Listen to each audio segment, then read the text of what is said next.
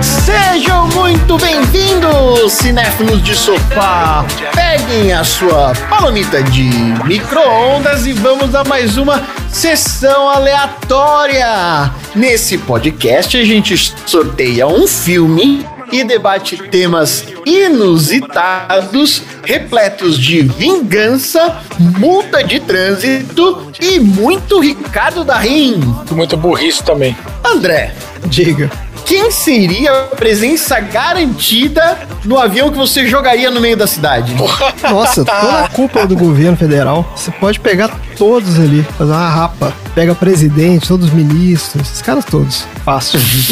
Dudu, Oi? qual situação causa mais ódio imediato? Aquele que você fica torcendo pra cair um raio na cabeça da pessoa. Ah, vamos lá. É o cara que fica molengando na estrada e não te deixa ultrapassar. É o cara que vem a milhão e te ultrapassa pela direita, você não tem nem tempo de mudar de pista. Ou é aquele que no engarrafamento, que é engarrafamento que ninguém anda, o cara vai, né, o bonitão vai pro acostamento e corta todo mundo pelo acostamento. Qual que é o o pior? Nossa, esses espertões do, do, garraf- do engarrafamento são foda. Mas eu acho que o mais perigoso é o que corta pela direita. É, Tem esse. que tomar mesmo um raio na cabeça. Antes que ele faça, né? Antes que leve É, o outro lógico. junto. É. É, exatamente. Que se foda pra lá. Marina, Eu? qual foi a última coisa estúpida que você fez? Nossa!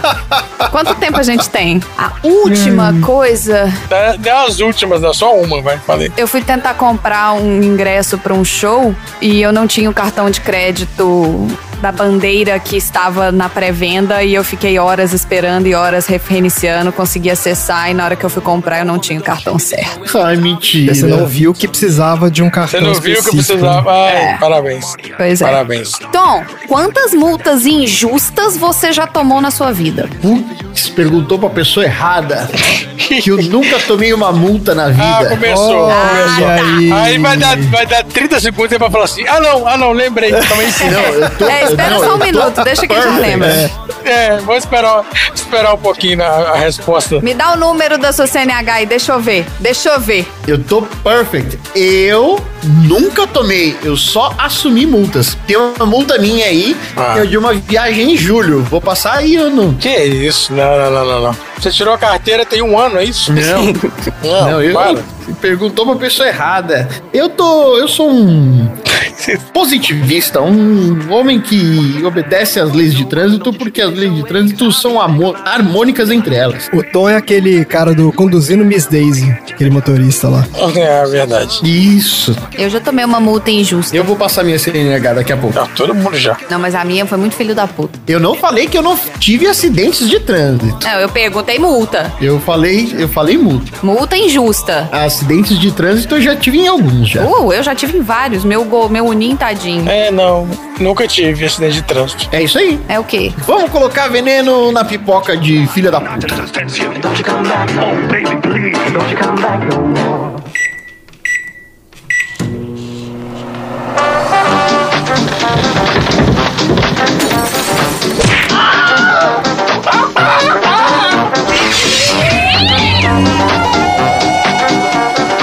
Sessão aleatória.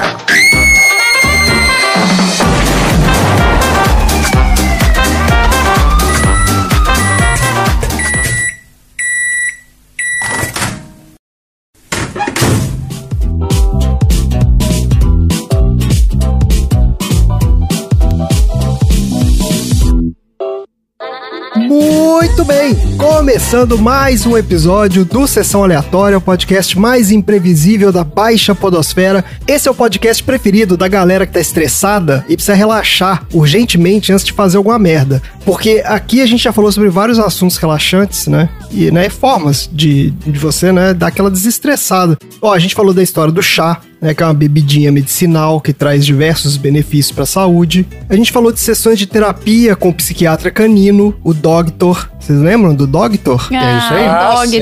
senhor. É isso aí. Dá tapa na cara com o rabo, ué. que isso? Ele te dá o tapa na cara. É. Ele te ajuda a lidar com as frustrações relacionadas a relacionamentos, trabalho, família e finanças também. Importantíssimo um Doctor na sua vida. E a gente falou da cannabis, que é uma plantinha, né? Usada desde tempos imemoriais por suas propriedades relaxantes. né? Mas se você vive num país onde o uso recreacional ou medicinal da cannabis ainda não é permitido, você tome cuidado, compre apenas de fornecedores confiáveis e seja feliz. É isso? Eu conheço uma pessoa que toma gotinhas de cannabis Mas são pessoas que vivem debaixo da língua. em países onde o uso medicinal da cannabis é permitido. Sim, Então estamos dentro da lei. Mas antes da gente tomar a nossa dose recreativa semanal de aleatoriedade, a gente começa a nossa conversa falando de um filme. E o filme de hoje é Relatos Selvagens, uma antologia de humor negro que nos apresenta diversos dilemas morais, situações absurdas e uma festa de casamento pra TikToker nenhum botar defeito.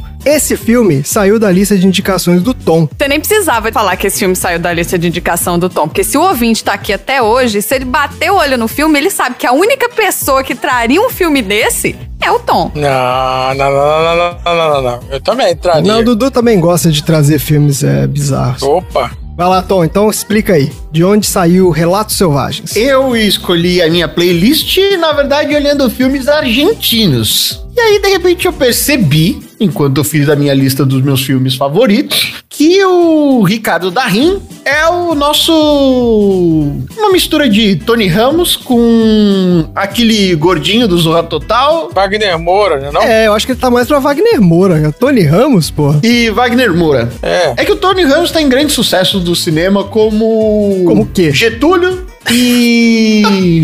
aquele que ele troca de sexo o tempo todo Ah, tá. com a Glória Pires. Ah, é, eu sei, é da Glória Ah, é, Pires. porque fizeram três filmes desses aí, aí ele tá em todos, então, por isso. E grandes sucessos do cinema, junto com aquele gordinho que era do Zorra Total e o Rodrigo Santoro. É isso. Isso é o cinema, é o resumo do cinema brasileiro. Não, não é. Ele é um combinado num cara só. Não é resumo do cinema brasileiro. E ele tá em praticamente quase todos os filmes aí que a Argentina já produziu. E, felizmente, eu fui agraciado com o sorteio de Relatos Selvagens, que é um filme maravilhoso, com mais estrelas, atores argentinos que a seleção de 2014. E com uma variedade aí maravilhosa de ideias boas pra vingança, pra você melhorar o seu repertório, pra melhorar a sua cabeça, pra uma possibilidade melhor aí aí de vingança que sair por aí reencaminhando o áudio das pessoas fazendo fofoca. Tá ótimo. Beleza, então é uma utilidade pública, então. Portfólio bem agraciado de coisas que você pode testar em casa. Tá bom. Então vamos lá, ó. Relatos Selvagens é um filme de 2014, também conhecido como O Ano do 7 a 1, dirigido por Damian Cifron, com o roteiro do próprio Damian Cifron e Germán Servídio. E o filme tem um elenco estrelado, como disse aí o Tom, ó, vários atores consagrados do cinema argentino, sendo encabeçado pelo Ricardo Darim. É Darim ou é Darim? Por que que você falou Darim? Eu sempre achei que fosse Darim. É, Eu chamo de Darim também. É. É porque eu já ouvi a pronúncia falarem da rim. Ah, é? Na Argentina eles falam Darim? Não, agora eu não perguntei pra pessoa se no momento que ela falava ela era argentina, mas. Tá certo. Então tá bom. Que, então tem o Ricardo Darim ou Darim, que é o Wagner Moura barra Tony Ramos argentino, mas tem vários outros também, ó. Oscar Martinez, Leonardo Sbaraglia, Érica Rivas, Maria Maru, e aí vai, essa lista vai longe. Então pra gente começar aqui a planejar a nossa vingança contra esse establishment de merda que domina o mundo hoje em dia, vamos então ver o que que a sinopse do IMDB nos fala sobre esse filme. Ó, a sinopse do IMDB de Relatos Selvagens é o seguinte: se as histórias curtas que exploram o comportamento humano de pessoas desesperadas. E aí, Tom, Eu acho que faz um, um pouco só de sentido. me, me fala o que que é CIES, porque não é seis, em espanhol é seis. Por que que tá escrito CIES aqui? É pra dar um, é meio um portunhol? Senão não seria o IMDB, ué. É, não é? Pode ser, né? Seis é como em espanhol. Seis. Ah, é? É. Ah, então acho que foi um typo. tá certo, é um typo. Taipo. É um erro de digitação. É co- coisa que nunca aconteceu antes no MDB.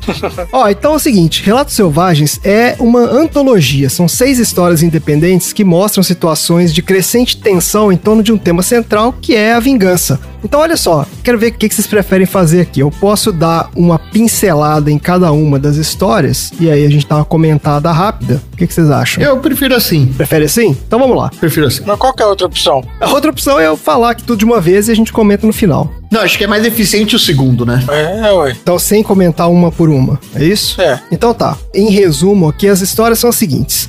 Em Pasternak, que é o primeiro capítulo, os passageiros de um voo descobrem que seus destinos estão selados por uma improvável e sinistra conexão entre eles. No segundo episódio, Las Ratas. Eu vou mandar o espanhol aqui hoje, hein? O castejano. Opa. Las Ratas. Daí vai gastar. Isso, vou gastar o castejano. É. Ó, uma garçonete enfrenta um terrível dilema ao se ver frente a frente com um monstro do seu passado. A terceira história é El Más Fuerte. Uma simples ultrapassagem leva a uma crescente escalada de violência entre dois desconhecidos. Essa é boa demais. Essa é excelente. A quarta história é Bombita. A frustração de um homem comum com um sistema injusto e corrupto é levada às últimas consequências. Ouro. Isso. Em La Proposta, a tentativa de um homem rico e poderoso de garantir a impunidade de sua família acaba se transformando em uma trama de chantagem e extorsão. E na última história, Hasta que la muerte nos separe, uma festa de casamento acaba se tornando palco de uma lavagem de roupa suja caprichada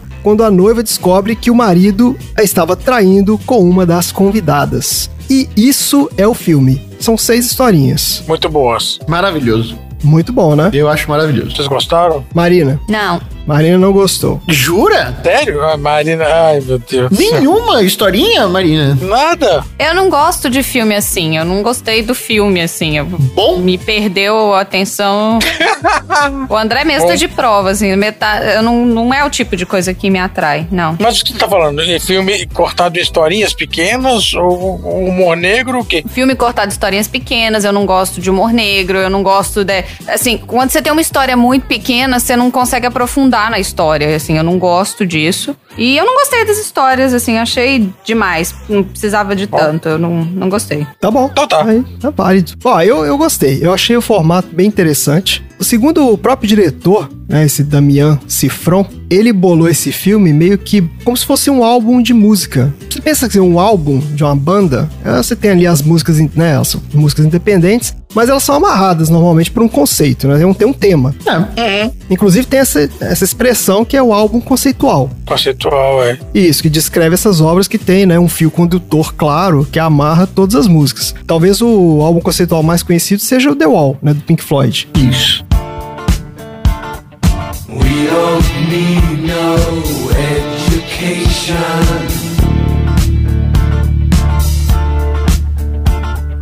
We don't need no thought control. né? Que é a história lá do Pink, que é um rockstar depressivo, né? E aí o, cada música meio que vai explorando a construção e a derrubada da- da- dessa parede figurativa, né? Que é o sentimento de isolamento e abandono dele. Tem vários álbuns conceituais legais, né? Outro que eu lembrei aqui foi o Zig Stardust, do David Também. Bowie. né? The Rise and Fall of Verdade. Zig Stardust and the Spiders from Mars. There's a starman waiting in the sky. He'd like to come and meet us, but he thinks he'd blow our minds. There's a starman waiting in the sky. He's told us not to blow it, cause he knows it's all worthwhile. He told me. que é o protagonizado por um dos alter egos do David Bowie, que é o Zig Stardust, que é um rockstar alienígena que é enviado pra salvar a Terra. E teve um que o Tom dissecou aqui na sessão aleatória, que é o Transgender Dysphoria Blues, É isso aí. do Against Me, né, que retrata lá o processo de transição da vocalista, Laura Jane Grace. Fica aí a sugestão pra escutar o nosso episódio 15 do Priscila Rainha do Deserto. O Tom comenta música a música esse álbum. É isso aí. Tem um também que é um dos melhores álbuns da história do universo, que é o Songs for the Deaf, né, Tom? Do Queens of the Stone Age. Maravigold esse disco. Maravilhoso. We get some rules to follow. That and this, these and those. No one knows.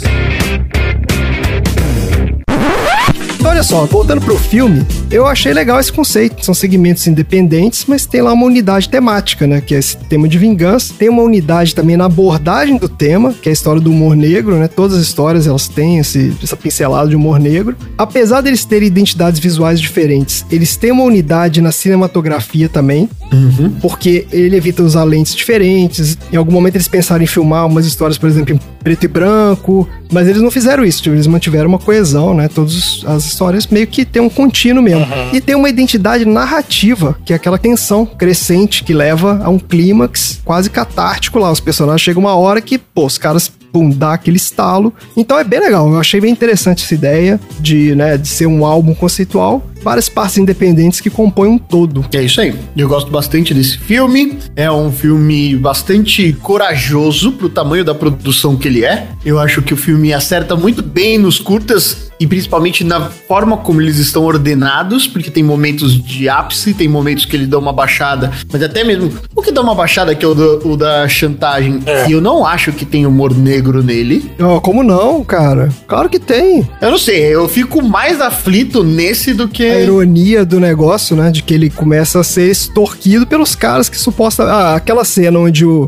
o cara fala assim: eu vou te dar um milhão de dólares e você não É. quer fazer não sei o que, aí o outro olha pro outro cara e você fala: puta, o cara não pediu um milhão de dólares, foi É, o advogado que tá exatamente. tava É verdade, tem esse momento que é engraçado. tentando extorquir o cara, bicho. Então, assim, é, ele tem esses Pois é, ué. toquezinhos, assim, de, Tem esse momento que é engraçado. de humor negro, né? É interessante, é bem legal. Mas eu gosto da- do quão exagerado a história fica. Uma coisa simples fica muito exagerada, como uma multa, como uma briga de trânsito, como o desenrolar de uma festa de casamento e como a trama tem diversas mudanças ao longo de um pequeno curta. A Marina falou de que o, o curta não dá pra aprofundar. Realmente, não dá pra aprofundar, não dá pra contar as origens, mas eu acho que também não se faz tão interessante assim, uma vez que a história, uma pequena história de 15, 20 minutos, consegue ter tanta mudança de direção ao longo do seu pequeno espaço de tempo. E isso pra mim faz com que esses filmes sejam um dos meus filmes favoritos. Ah, legal. É, a gente fica tentando, fica esperando né, o que, que vai acontecer no final, porque o negócio ele vai escalonando e vai ficando absurdo. E chega uma hora que realmente não tem o que fazer. E qual vai ser a reviravolta do final, né? Que sempre tem uma. É, você tem que ver o que, que, eles, querem- o que, que eles vão decidir ali fazer. O primeiro já é um absurdo já. O primeiro é, o primeiro é muito surreal. Então, isso que eu ia falar. Eu acho que o primeiro, na verdade, é o melhor de O todos. primeiro é maravilhoso. Ele tem aquela pegada meio do além da imaginação, sabe como é que é? Sim, Que a coisa ali escala super rápido, né? E de repente você tá numa uma situação completamente absurda ali. completamente absurdo, exatamente. Eu acho que nenhum dos outros chega no mesmo nível, assim, de. né?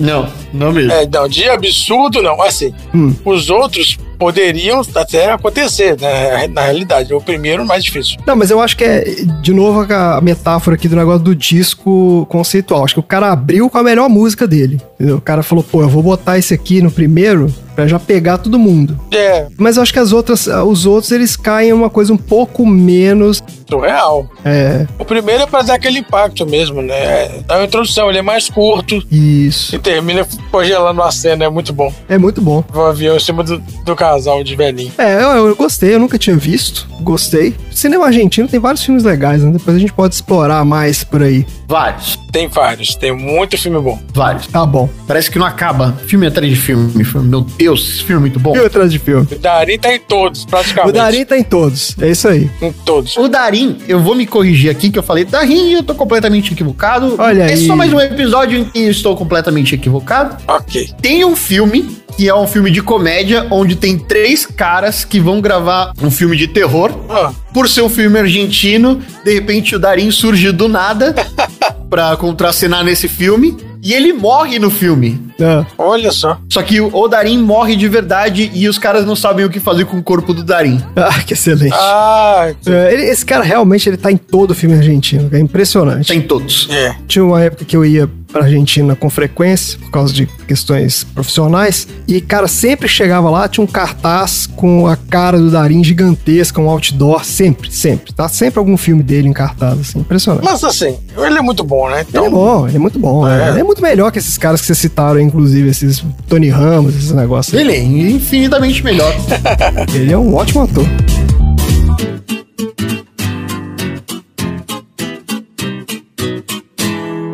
Eu vou dedicar os meus dias a trepar com cada homem que me der a mínima atenção. Você vai sofrer tantas humilhações que a sua única saída vai ser subir num banquinho e se jogar da varanda. E aí sim, quando a tua morte nos separar, eu vou ficar com tudo.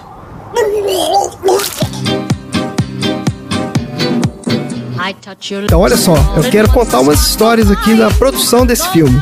Vamos mergulhar aí na mente desse diretor maluco aí, o Damian Cifron. Ó, esse cara, Mente selvagem. isso. Esse Damian Cifron, ele era um diretor, roteirista e produtor de sucesso da TV argentina. Ele conta que ele começou a trabalhar nesse Relato Selvagens em 2007, sete anos antes do filme ser lançado. E foi porque ele estava esgotado pelo trabalho para TV. Porque o negócio era super desgastante. Ele conta que enquanto ele estava dirigindo um cabelo, ele estava fazendo uma série, né? Ele estava dirigindo uma série chamada Hermanos e Detetives. Então, enquanto ele estava dirigindo um capítulo, ele estava escrevendo outro e estava produzindo a série ainda. Então, assim, ele estava realmente meio esgotado. Então, ele resolveu parar e falou assim: Não, eu vou, eu quero só escrever. Eu tô cheio de história na cabeça e eu quero relaxar. Aí, ele largou esse negócio de dirigir a série, né? Terminou a série e tal. E aí, ele conta que ele ia toda noite. Olha só, eu me identifiquei profundamente com isso. Ele preparava um banhozinho de banheira, ele apagava a luz, deixava lá só a luzinha de velas, colocava um vinhozinho do lado e ficava escrevendo. Eu ficava horas da- na banheira lá escrevendo. Falou que fazia isso todo dia. E começou a escrever um monte de histórias curtas. Ele pensou até em fazer, pô, isso aqui, como é que eu vou fazer esse tanto de história, fazer o filme e tal. Ele lembrou das séries de TV clássicas, então que a gente até citou aí, o Além da Imaginação, foi uma delas, né? O Twilight Zone, o Amazing Stories. Então essas séries que são assim historinhas curtas, antologias, né? Historinhas curtas, né? Normalmente de realismo fantástico, ficção científica e tal. E ele criou essa tapeçaria aí de histórias desconexas, né? Mas explorando um tema comum. Em certo momento ele até pensou em conectar as histórias. né? Ele pensou tipo, ah, colocar um personagem que aparece nas várias tramas, ou então tipo assim, ah, Podia ser um escritor que tá bolando isso. No final do filme você descobre que tudo, na verdade, era a imaginação de um escritor que tava fazendo aquilo. Mas ele desistiu, porque ele achou que, pô, isso aqui vai diminuir a força dessas histórias, né? Então, assim, vou manter elas independentes mesmo. E aí ele fez isso. Então, o que conecta essas histórias, como a gente já falou, é o tema, né? Então, todas de alguma forma são sobre personagens que resolvem agir ou reagir contra a injustiça e que sentem até um certo prazer na perda do controle. É isso que ele queria mostrar. entendeu? Tipo assim, como que é catártico o negócio de perder o controle. Daí esse cara tava com o roteiro na mão e começou a nossa velha e conhecida peregrinação para conseguir dinheiro. Que todo mundo, menos a Millie Bobby Brown, teve que fazer, né?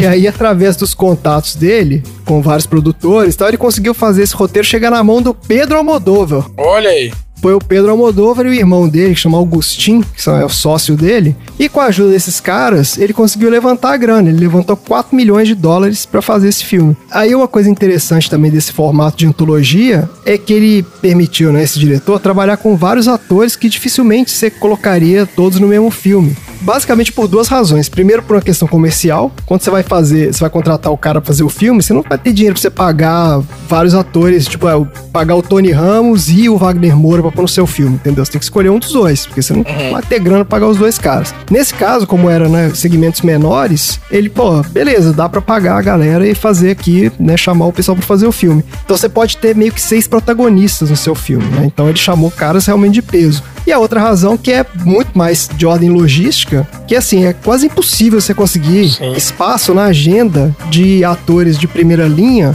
pra filmar durante muito tempo, entendeu? Então, tipo assim, esse filme, por exemplo, a filmagem levou oito semanas, mas cada segmento eles filmaram em 10 dias. Então só precisava de 10 dias da agenda do cara. Não precisa de o cara por oito semanas no estúdio, entendeu? Ou Na locação. Sim, claro. É, então isso aí permitiu que ele fizesse esse, esse filme dessa forma. O filme foi lançado em 2014 e foi um baita sucesso de crítica. Chegou a ser comparado ao Mulheres à Beira de um Ataque de Nervos, do Almodóvar. Já viu esse, Tom? Já. E o do- você, Dudu, já viu também? A gente viu, a gente comentou no, no outro filme do Almodóvar. Mas é parecido com esse?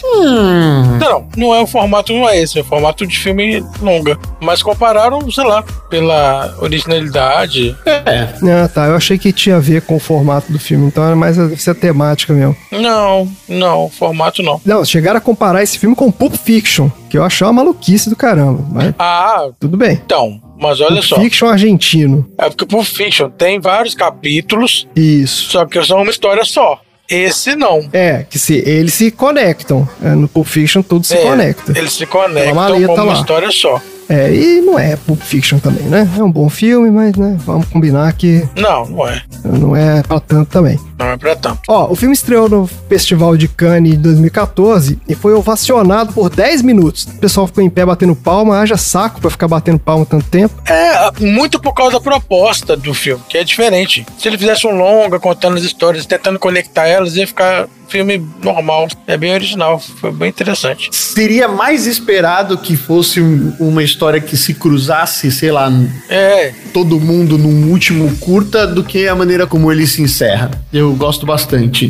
exatamente. É, acho que o lance dele não conectar desse jeito as histórias, né? Até é corajoso mesmo. O cara falou, pô, não, são seis histórias diferentes aqui. Isso. Sim, claro. Vai ser legal. Mas, cara, 10 minutos de bater palma em pé, já pensou? É chato, né? Eu não sei lá. Mas aí, ó, Pô, cara, 10 minutos. esse filme. Só porque não é pra você, ué. Eu fiquei pensando nisso, cara. É 10 Se minutos. fosse batendo pra palma. você, você ia ficar. né? Se você me falasse que foi uma ovação de 2 minutos, você falar, pô, legal, é um bom tempo batendo palma, mas, pô, 10? Mas é porque em Cannes eles têm essa mania de fazer isso. Quando eles gostam muito, Tem, né? eles seguram tal. Esse aí já Tem é. negócio de sair no meio do filme também, você já viu isso? Ah, é. Quando o filme é ruim, eles saem. Exatamente. Eles têm o negócio de. Quando o filme é ruim, eles saem no meio, A é. galera sai mesmo. Sai, tá nem. E é. aqueles filmes do Lars von Trier, né? Que faz lá o Isso. filme e sai metade É. do público no meio. Isso. É isso mesmo. Tem essas duas coisas. Os caras abandonam e os caras, eles av- ovacionam, né? É, Tempo. é isso aí. Mas aí então, ó, o filme foi um mega sucesso lá em Cannes e foi selecionado pra competir no prêmio principal lá, que é o Palma de Ouro. Aí, porra, todos os estúdios, né, americanos e tal, os caras, os estúdios não, né, as distribuidoras prestaram atenção e falaram, pô, vamos distribuir esse filme aí. E aí a popularidade do filme estourou. E ele foi um fenômeno internacional. Ganhou uma porrada de prêmio, tudo quanto é lado. E culminou numa indicação ao Oscar de melhor filme em língua estrangeira, né, no Oscar de 2015. Ele não ganhou, mas obviamente contribuiu para o filme ser um sucesso de público também. Então no final ele faturou mais de 30 milhões de dólares. Sim. Foi de longe aí o maior sucesso do cinema argentino de todos os tempos. E custou quatro. Só quatro, é, essas produções são pequenas, né? Custou quatro, mas você vê, o cara conseguiu render quase 10 vezes o custo dele. Exatamente, olha só. Parabéns pelo retorno sobre o investimento. E isso, prêmio Betina aí pro pra esse filme. Ai, caralho. é. É isso, gente. Bora então pro troféu? Bora. Bora pro troféu. Bora pro troféu My aleatório. whole world crashes without your kiss of fire. My whole world crashes without your kiss of fire. Troféu aleatório.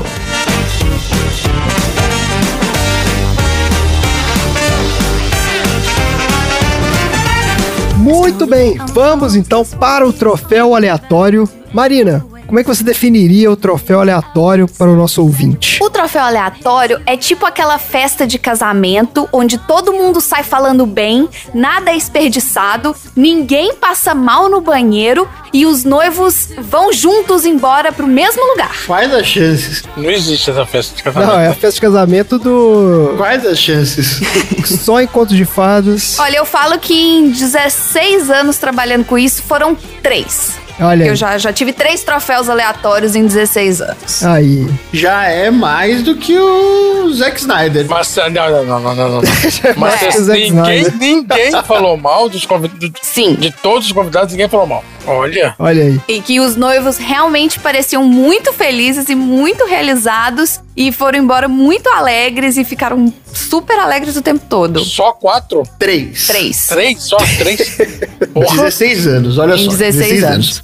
porra. Se fossem Ah. todos os fins de semana, que daria mais ou menos uns 50, teriam sido quase 350 casamentos. Mas não foram 350 casamentos. Então, assim, foram mais ou menos metade, 175. Ou seja, Tinha época que eu fazia dois casamentos por semana, um na sexta e um no sábado. mas não foram todos os finais de semana. Não. Então foram cerca de 350 Bota 350 que tá certo. para só três Porra. darem certo. Ou seja, É. Você tem um win rate de 1% do seu casamento. Você que tá com a planilha do Excel agora, vendo que milhares de fornecedores de buquês, de bolo, de salgadinho frio, de massa, Fazendo conta, né? Fazendo conta aí. de banda de casamento. Tá É. doido. Pensa bem, Alguém vai vomitar no seu casamento, sim. 3%. A tia Cotinha vai sair reclamando. Essa música tá muito alta. 1% de dar chance de seu casamento, hein? Ai, gente. Pensa bem aí no- nos. Não, é porque o troféu aleatório é uma catarse. É uma junção de várias coisas que trazem uma perfeição. É uma epítome. Não é só ser bom em um aspecto. Isso. Você tem que ser Isso bom aí. no todo. É isso Você tem aí. que ser Isso bom aí. em tudo. É uma raridade. É isso mesmo, gente. Vamos lá então. Dudu, Oi. qual é o seu troféu aleatório para os relatos selvagens? O meu troféu aleatório é o troféu burro do Shrek de desinteligência pro noivo do casamento. Por que burro do Shrek? Porque o burro do Shrek é burro. Ou talvez se burro no inferno, né? Levou a peguete? Ai, gente, é- é- é- É, foi muito errado, né? Sabe, não convida sua amante pro seu casamento, não, gente. Pelo amor de Deus. Porra, Esse é- velho. Pô, que vacilo, velho. Puta, vai ser burro no inferno, né, mano? Vai tomar banho. Burro do caralho, velho. Nossa Que pariu, senhora, mano. É um mínimo de civilidade ali, velho. né? É uma anta. Puta merda. eu achei foi pouco É, jogar a não. Ah. mulher no vidro. achei pouco. Devia ter esfregado. Já vi pior, inclusive. Ai, meu Deus. Nossa senhora. Pior do que jogar no espelho. Ô, Tom, e qual é o seu troféu aleatório para os relatos selvagens? O troféu Mortal Kombat de melhor golpe, se aproveitando do cenário, Olha, vai para a belíssima Romina, que chama a amante do marido pra dançar, gira ela e depois arrebenta ela até explodir o espelho. No espelho, é Um velho. belo fatality aí pra você treinar com aquela sua amiga fura-olho. Excelente. maravilhoso. Marina, qual é o seu troféu aleatório para os relatos selvagens? O meu troféu aleatório é o troféu Todo Mundo em Minas Gerais se conhece. Ah, Porque assim, quando você fala que você é mineiro em São Paulo, as pessoas chegam, ah, eu tenho um primo em Uberaba, ah, você conhece fulano? É Isso né? mesmo. é Então verdade. eu queria tra- dar Hum. o troféu, que é o troféu Todo Mundo em Minas se conhece, e ele vai pra cena do avião, onde em 30 segundos o avião inteiro se conecta. É isso mesmo. Onde as pe- todo É mundo tá isso aí. prestando atenção na conversa e na hora que escuta o nome, ah, eu conheço, ah, eu também conheço, ah, eu também conheço. E sim, 30 segundos, tá todo mundo conectado. Que tipo de conversa chega numa pessoa que todo mundo conhece tão rápido? Só em Minas. Devia ser o troféu nu. Troféu nu? Não, Mineiro é Ni. Hã? Tá bom. O que, Ah, gente? Que? O que eu estou falando, Que? gente? Ou então o troféu Nossa Senhora. Ah, é. Ai, não, vocês estão Tro- não, falando. troféu bom demais da conta. Pode mais dar conta. É.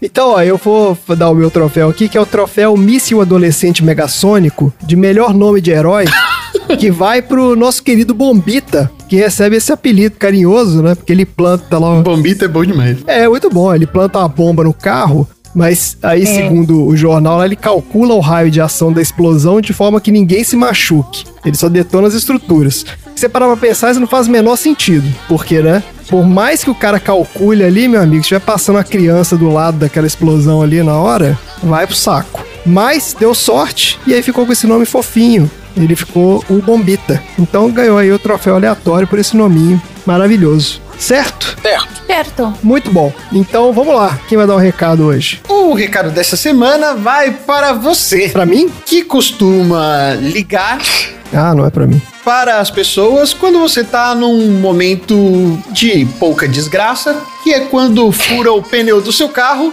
próximo de uma ponte e tem um cara querendo pegar você. Se você não quer passar por apuros como esse, é só você ouvir o Sessão Aleatória, gostar do nosso episódio e logo em seguida recomendar um bom filme para que possa preencher a nossa playlist completa ou o nosso baldinho de pipoca de Olha aí. referências populares de cinema. Maravilha. E Vai ter episódio aí com o filme do ouvinte, não vai? Já já, Já, já. tá quentinho. Daqui a pouco tá aí, ó. Isso aí. Aguardem, aguardem, confiem. Vai sair. Beleza, gente. Maravilha. Vamos então para os assuntos aleatórios.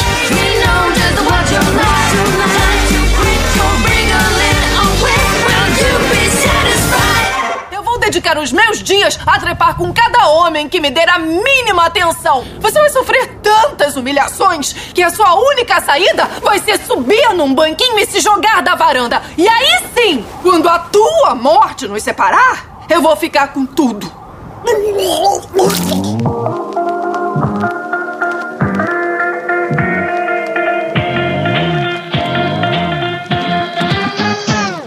Vamos lá então. Assuntos aleatórios. Ó, os assuntos aleatórios são o prato principal do nosso podcast. Se você não gostou do filme, igual a Marina aí, odiou o filme, não tem problema. Porque agora é que vai vir aqui, ó. Vai vir o bife de chouriço com papas fritas, Sem veneno de rato. sem veneno de rato, acompanhado de um vin- vinhozinho Malbec Hum, e um panqueque de dulce leite de sobremesa. olha só. é, meu cara. O André é, um- é de, de um refino. de um requinte. Ai, cara, apreciador de uma boa cozinha. A cozinha argentina é maravilhosa. Muito bom. De um assado. Um assado, isso aí. Ó, vamos começar então com o Dudu. Qual é o seu assunto aleatório da semana? O meu assunto aleatório é pessoas desinteligentes que fizeram merda. Ai, desinteligência me lembra Polícia 24 Horas. É, tipo É isso. sempre desinteligência. Desinteligência é uma palavra muito boa. A maioria, a maioria aqui parou na polícia. Ocorrência irradiada pelo CAD de Charlie 04, desinteligência, aparentemente entre vizinhos. Nós estamos deslocando a um QTH local onde está tendo uma desinteligência de vizinhos. Era uma desinteligência, foi apenas orientada às partes. E foi tranquilo. Temos a Hayastan Sakaria. Que? É uma. Você fuma, você cheira, você injeta. Não, Você esfrega. é uma senhora de 75 anos. Ai, meu Deus, lá vem a senhorinha fazendo merda. Ah, o que aconteceu? É uma senhora que caçava fios de cobre para arrumar um trocado. Ah, Aí ela escavou as margens de uma linha de trem e atingiu um cabo de fibra ótica e cortou a internet em três países por 12 horas. Jesus! Sem quais foram os países? Ela é mora possível. na Geórgia, que fornece 90% da internet para a Armênia e para o Azerbaijão. meu, Deus, Deus gente, é do um céu. cabo só. E a idosa. Meu Deus, cara. Isso. Ela nem sabe o que é internet mesmo assim. E aí foi liberada por causa da idade. Ah, Beijo, Léo, que outro dia mandou uma foto da árvore que derrubou a internet e a luz da casa dele lá, que ficou no Essa escuro foi a- o fim de semana todo, coitado. É, tá todo mundo sujeito a isso, gente. Se fosse a Rayasta Sakaria, ia ser todo mundo, que na região toda, na Bahia lá. É, velhinha vai lá e corta o fio já era. Nossa senhora, tá ótimo. Temos um inglês aqui, o Shawn Merter. Merder? Tá lá? Já tá no nome, né? Merter. Tá, tá aí. É, né? É, Merter com T, Tá, mas, tá pronto pra isso. mas fez merda. Ele tava apressado pra ir numa festa com fantasia, Hum. saiu correndo com a roupa do corpo e colou um mini chapéu na cabeça. Tá bom. Só que ele tava usando cola normal e o negócio caiu no chão. Aí só conseguiu colar com uma super cola. E aí na volta ele não conseguiu desgrudar o chapéu da cabeça. Nem os médicos conseguiram. Os caras tiveram que serrar o chapéu e deixar a cabeça de molho na água morna por 12 horas pra tirar o resto da cola que tinha lá. Eu tive um primo que colou a perna da vizinha com super bonder. Meu Deus, Mas, gente. Meu gente, Deus, gente, que que é isso? Que que essas pessoas estão... Gente, Super Bonder é coisa séria, gente. Não É saiam muito colando. sério. mas olha só. Não, olha só. Eu, eu usei. Saiam colando as coisas, não. É Eu fui no aniversário de uma festa fantasia, colei as garras de Wolverine na minha mão com o Super Bonder. Sou maluco. E no final da festa elas estavam saindo Mas já. uma coisa é você usar uma gotinha. Ah, é a quantidade, é a quantidade. É. O cara vai lá e emplastra a cabeça de Super É Bonder. quantidade e você apertar e segurar. Entendeu? É. É. Mas eu não entendi uma coisa nesse, nessa história, nesse relato selvagem aí. Ah. O cara colou o chapéu na cabeça, ele é careca? Mini É um chapéu. mini chapéu. Não é só um chapéu, é um mini chapéu. Pega essa referência. Provavelmente ele é careca, porque tá falando aqui que eles tiveram que deixar a cabeça dele em água e não teve que cortar o cabelo. né? Então o cara era careca e ele Provavelmente. emplastrou a cabeça de Super Bonder pra colar um mini chapéu, porque ele achou isso inteligente. Ficou com 12 horas a cabeça em água morna. Ai, meu Deus do céu, cara. Então quer dizer que pra resolver Super Bonder, 12 horas de água morna, tá tudo certo. É isso? É, isso aí. Não, 12 horas em água morna pra você conseguir separar as duas partes, mas a cola ainda fica A cola colada na fica. sua pele, é. Nossa, vai ficar anos essa cola aí, né? Idealmente, você tem que ficar. Você pega uma lixa de unha e vai lixando pra ir desgastando e tirando. Ah, imagina na cabeça do cara. Temos outro britânico, o Sean Murphy. Ah, de 38 anos, incomodado com uma verruga na mão. Ele usou diversas pomadas e cremes para tentar retirá-la. Como nenhum tratamento surtiu efeito, ele resolveu remover a verruga em casa com um tiro de calibre 12. Quê? Não. O estrago foi eficiente. Foi eficiente até demais, porque ele tirou a verruga e metade do dedo. Não, ô, Dudu, não é possível isso, cara. Não, não, não, não. Eu- Onde você tá achando essas histórias? Como não é possível? Não é possível, gente. Relatos selvagens. Não, não é Não possível. vou te isso. falar minhas fontes, não, ué.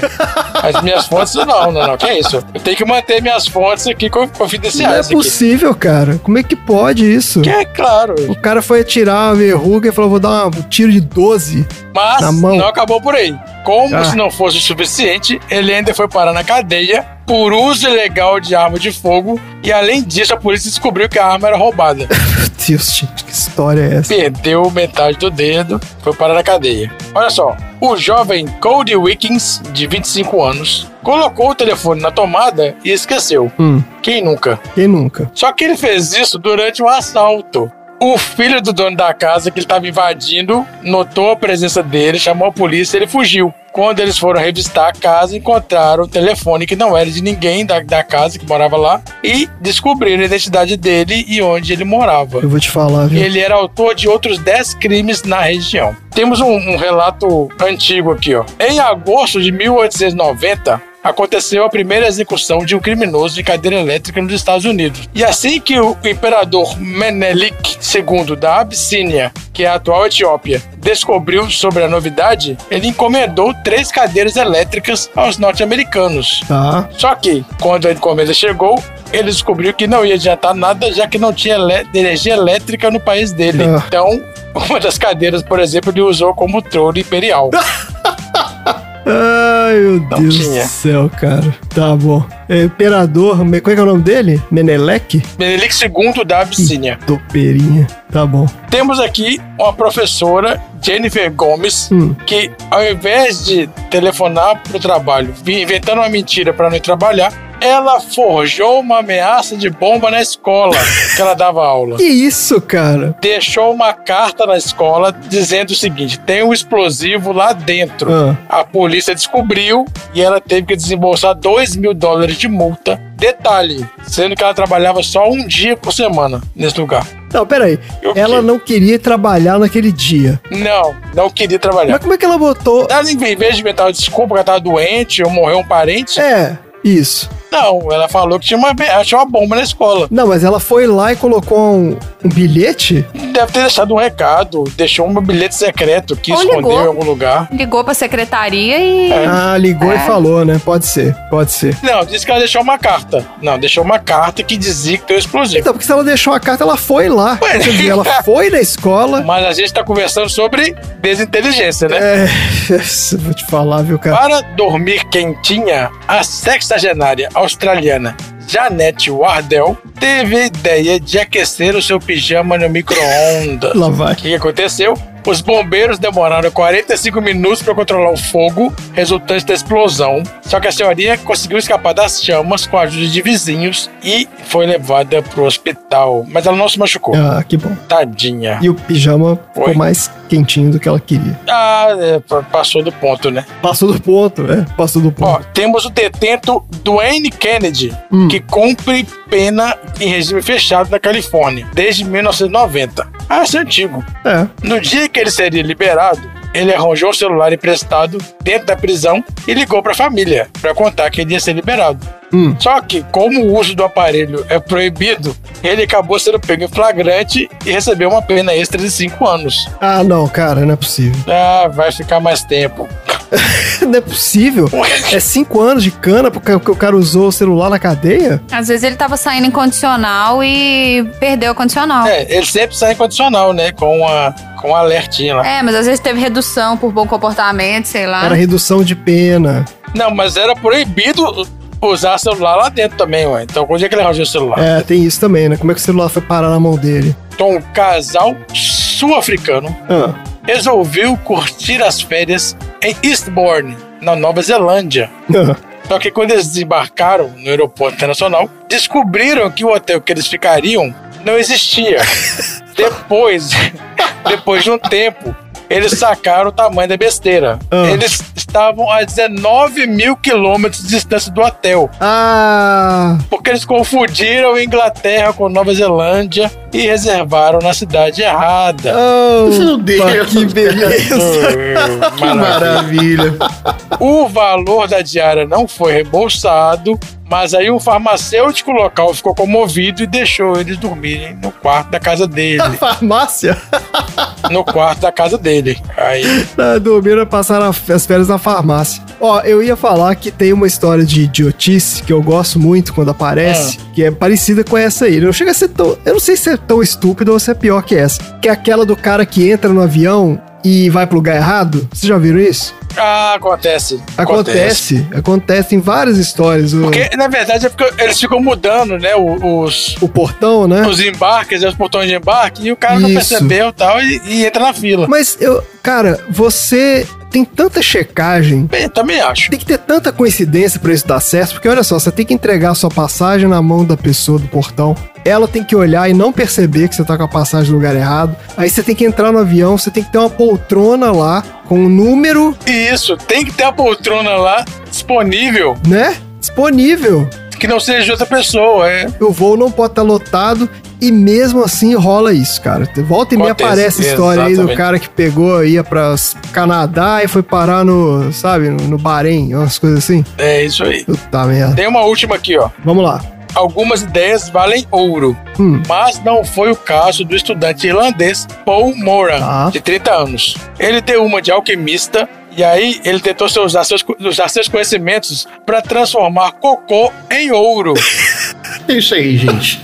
Tem que, tem que saber improvisar. genial, Tem genial. que saber improvisar. Aí ele tentou aquecer os excrementos em um forno elétrico. Tá bom. Só que, devido a um curto-circuito no aparelho, ele incendiou a casa e acabou sendo incriminado. Tadinho. Ué, mas Além de cumprir três meses de reclusão, ele teve que prestar serviço comunitário por um ano. Mas o erro dele aí foi a operação do forno, né? Porque a questão do cocô não tem nada a ver com. Tem claro que não, não existe isso. Não sei de onde é ele tirou isso. Não, eu sei, Se mas. você esquentar cocô, virar ouro. Não, pois é, mas o que eu tô querendo dizer é que assim, não foi o, o cocô que botou fogo no Não, não, negócio. Foi Não, o- não, não. Né? Provavelmente ele teria que ficar por um tempo absurdo, ligado no máximo, Ah, tá. e, a ma- e a máquina deu, deu pau. Deu, deu, A não, aguentou. máquina não aguentou. É, pode ser. Entendeu? O cara falou assim: ah, deixa por um, deixa o cocô por um mês no forno e aí ele vai virar ouro. É isso aí. Porra, brincadeira. Ai, meu Deus, gente, que, que isso? Pelo amor de Ué. Deus. Que história. desinteligência tá aí, ó. Tá aí. Fechamos aí, ó. Perto dessas aí, ó, da Marina de comprar o ingresso errado lá, não, tá de boa. Tá de boaça. Beleza, gente. Maravilha, então. Próximo assunto aleatório. Eu vou dedicar os meus dias a trepar com cada homem que me der a mínima atenção. Você vai sofrer tantas humilhações que a sua única saída vai ser subir num banquinho e se jogar da varanda. E aí sim, quando a tua morte nos separar, eu vou ficar com tudo.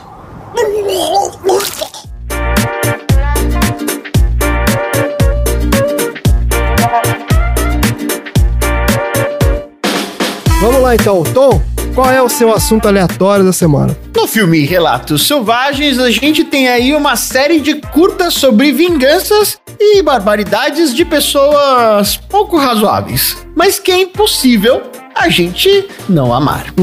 O filme é um manual de instrução de como caprichar no troco. Que vingança boa é vingança bem feita, planejada, cautelosa e que envolve múltiplos stakeholders. Tô falando difícil porque eu sou um alto executivo Achei que é porque você era um lorde, né? Não? também. Ah, E essa é a mesma receita para uma cerimônia de casamento de muito insucesso. Olha aí. E acrescenta aí também aquela sua tia avó que reclama da carne, que vai quebrar a dentadura, aquele seu primo cheio de grana que não leva dinheiro pra pagar o pedaço da gravata, que foi o que aconteceu no caso do casamento do meu irmão, que teve convescote, teve desinteligência. Festa de casamento Ah, termina em barraco. O que- que o homem chegou, o ovo, ah, eu não trouxe dinheiro pro casamento. Que tipo de pessoa é você que não traz dinheiro pro casamento? Você sabe que isso vai acontecer. Olha aí. É muita cara de pau, né? O cara falar que esqueceu de levar o dinheiro. E tem cerimonialista que fica no seu pé pra tirar foto com todo mundo, que eu sei que tem. Tem. Eu vim falar hoje de grandes casos de festa de casamento que tiveram algum tipo de situação chata, igual ao da Romina e igual aí ao que com certeza a nossa audiência já presenciou, já fez stories do Instagram e que com certeza daqui pra frente vai começar a taguear a gente com o arroba sessão aleatória assim que eventos desse tipo voltarem à normalidade. Maravilha. Desinteligência. A Marina é especialista nesse assunto aí também, hein? Desinteligência no casamento. Casamento foi uma coisa bem confusa. Eu vou começar aqui contando a história que foi uma desinteligência um pouco exagerada, que foi o do Tatsuhiko Kawata, Opa. que foi um cara que conseguiu escapar do casamento tacando fogo no hotel em que ia ter a festa. Que isso, bicho? Meu Deus, gente. Essa é a continuação do negócio do Dudu aí, ó, parte 2. Ele tinha as razões dele. Ah, certamente. Que era o seguinte, ele já era casado há 14 anos Ah. e tava pra se casar com a amante dele, com quem ele tinha um caso há 3 anos. Tá. Tá. Aí ele acabou dando um passo pra trás de uma maneira um pouco exagerada. Não, mas É desistir e botou fogo, é isso? ele não queria desistir do casamento. É isso aí. Ele já era casado há 14 anos, ia ter que casar com a sua amante. Aí ele falou: Acho que eu não quero casar com a amante. E pra resolver essa situação, acabou tacando fogo no hotel. Não, não, não. Mas ele fez isso de propósito? Como é que a mãe é essa que o cara precisou, que não aceita um não? Não, mas é porque ele não queria falar o não, entendeu? Ele, que, ele queria fingir que foi um acidente. Ué, pegou fogo casa em outro lugar. Não mudou, não resolveu o problema, não? ué. Eu acho que ele não Cara, pensou desse jeito, cara. Não. A não ser que ele esteja dentro do No momento incêndio. de alta pressão, é difícil você ter uma, uma saída assim. Caralho. Meu avô foi embora, tava emburrado. E meu pai também não foi. Enquanto isso, uma brasileira teve uma saída um pouco mais esperta. Quando ela reparou de que ela ia chegar atrasada um pouco demais no casamento dela, e pra piorar, ela acabou ficando presa num engarrafamento, ela teve uma ideia brilhante que foi entrar dentro de uma viatura policial e gritar com os policiais para que levasse ela pra dentro da igreja. E aí os policiais, dotados de um sentimento de solidariedade, saíram rasgando, subindo no acostamento, invadindo o semáforo vermelho, passando por cima da calçada e acabou levando a noiva para a sua igreja. O problema é que o padre ainda estava atrasado, então não adiantou muita coisa.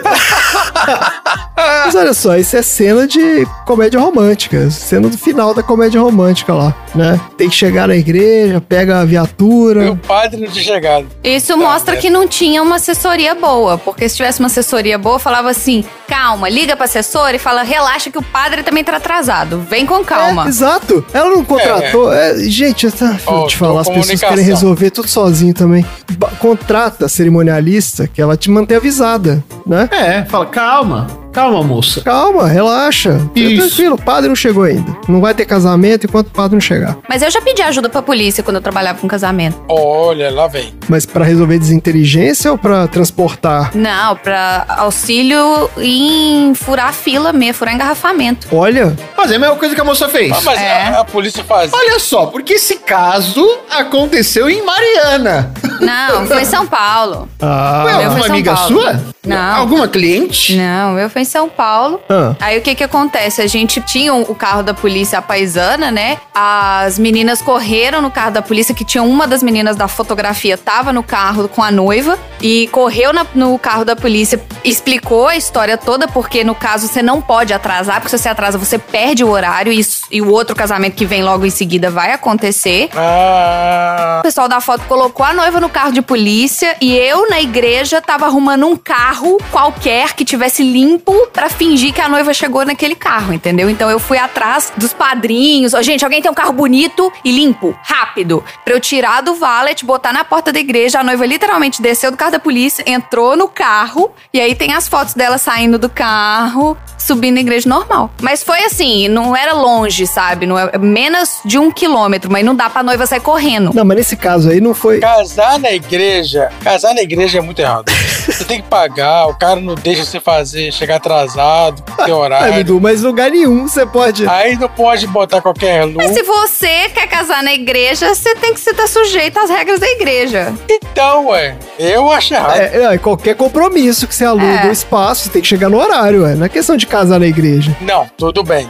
Calma, calma. Se você alugar um espaço, tipo, alugar um salão de sítio, é só pra você, ué. Não tem dois, casar duas festas. Não, sim, mas tem o horário da celebração lá. Você tem que estar lá no horário. Mas aí. É sim, mas aí tá, você vai chegar, vai acontecer, mas você tá deixando 200 pessoas mofando, te esperando até você chegar só porque você é a noiva. Hum. Não. Faz o- a cerimônia no lugar da festa, gente. Muito mais prático. Mas continua sendo ruim você fazer 200 pessoas te esperarem. O certo é, chegue na hora. Não, tudo bem, fazer esperar é ruim, eu sei. Se Claro. programe, use o Waze. Mas o medo da mulher é perder o negócio, entendeu? Imagine perder o casamento. Igreja. Não, sacanagem. Acontece. Não, é porque o casa... é, eu entendi, é porque na igreja é Tem tudo- fila. É, é, Sim. tem fila, exatamente, porque o seu Sim. casamento ele é de 6 às 6 e meia. É, então. Às 6 e meia já tem outro casamento, que é de Isso. 6 e meia, Já tá em outra. É. né? Mas é isso. É. Então se o seu atrasar, gera um Aí não pode problema. tocar as músicas que você quer. Mas assim, você tá sujeito. Então,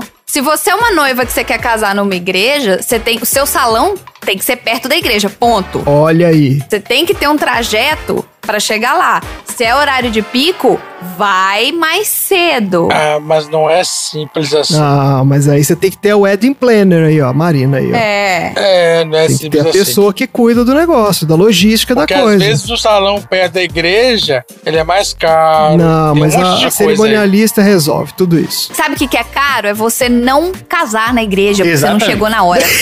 Exatamente. Você Então, gastou dinheiro à toa. na verdade, não casar na igreja é o ideal, porque você não precisa nem pagar pela igreja. Que cobra pra você casar É lá. verdade. Acho absurdo Se isso. você não gastar, o desconto é maior. Olha, o salão de festa é de graça. Gasta no salão, você gasta tudo. Você gasta o horário todo pra fazer as festas e a cerimônia. Não, gente, salão é festa. Não percam tempo com hora de salão Gente, essa pra ninguém tá nem dançando, nem comendo, nem bebendo e assistindo alguma coisa. cerimônia é 30 minutos. Ou quem dera. Depende. Eu já fui em casamento que foi três horas. Tá. Não, tô falando da minha. Nesse casamento aí que o Tom foi, eu fui também, tá? Nesse Ah, é verdade. que a atrasou Marina duas tava. horas pra começar. É. A Marina É o Ah. tava. mesmo casamento? Conta essa história aí. Nossa senhora. Três horas de cerimônia eu não fico. É o que o André não foi. Que história foi essa? Conta aí. Tens a Deus. As fotos do casamento ficaram não muito boas, porque a gente acabou dando chance pra, um- pra uns amigos, né? Lá na empresa Terno e Gravata, onde eu trabalhava com o Tom, teve um Ah. casamento. E aí o André não foi, porque, sei lá, por que que você não foi? Acho que você não queria Por ir. que, que eu não fui? Eu não tô lembrando disso. Tava na Argentina.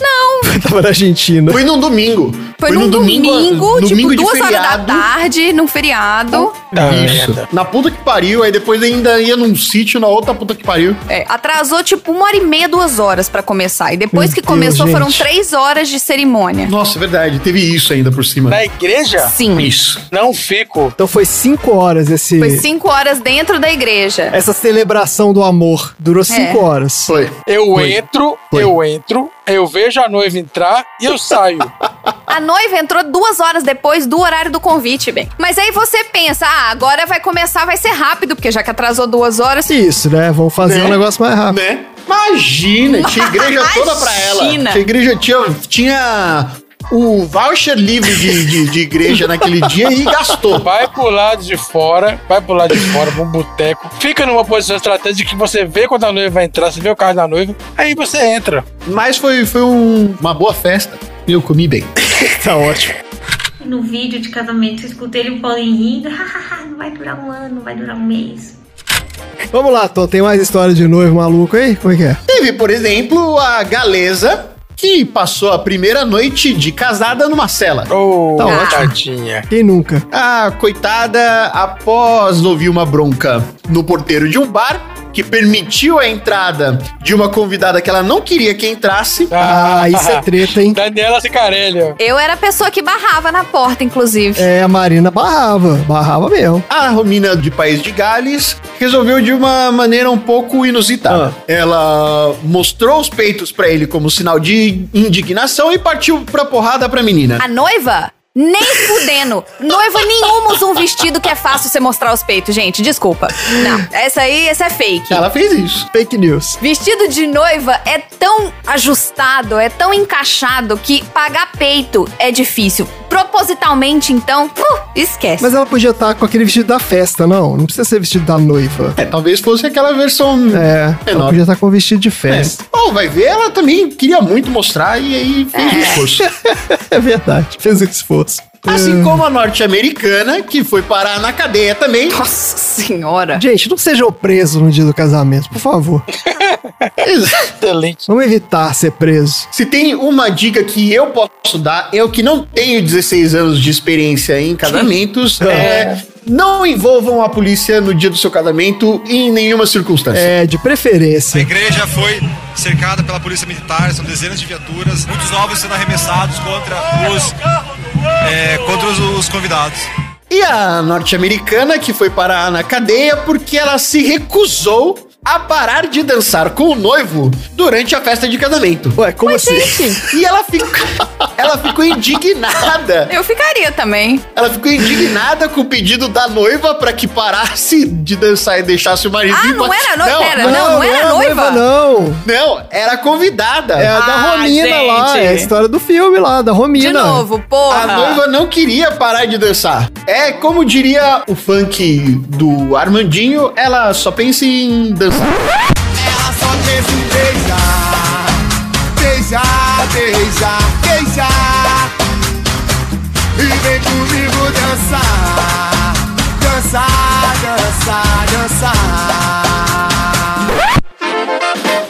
Não, não, peraí, peraí. Então tá confusa essa história. Eu também não tinha entendido que não era a noiva. É a noiva que não queria dançar ou era a convidada? Não, tá muito bem. Não, não, não, não. Eu não falei noiva em momento nenhum. Eu só falei de uma Ah. norte-americana que foi parar na cadeia após se recusar a parar de dançar com o noivo durante a festa de casamento. Ah, com o noivo que não era o dela. Que não era dela.